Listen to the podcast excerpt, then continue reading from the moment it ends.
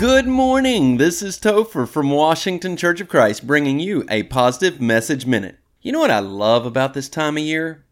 Birds. Every morning as the sun smiles on Indiana, I hear their sweet songs rising up as praise to God in the heavens. This is that time of year when the birds begin to sing their loudest, and we are blessed to be able to enjoy it. Here in the middle of the city of Washington, we enjoy birds of all types. Even a bald eagle was photographed in Eastside Park recently. I also enjoy the birds for another reason besides their songs. They remind me not to worry.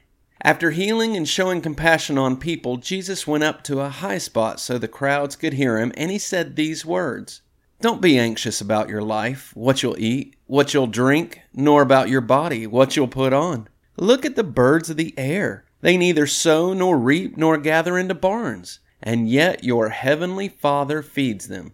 Aren't you of more value than they? God finds value in birds. God finds you valuable too. So today, go out and listen for the birds' sweet songs. And while you're at it, try to worry a little less about life. You'll be glad you did.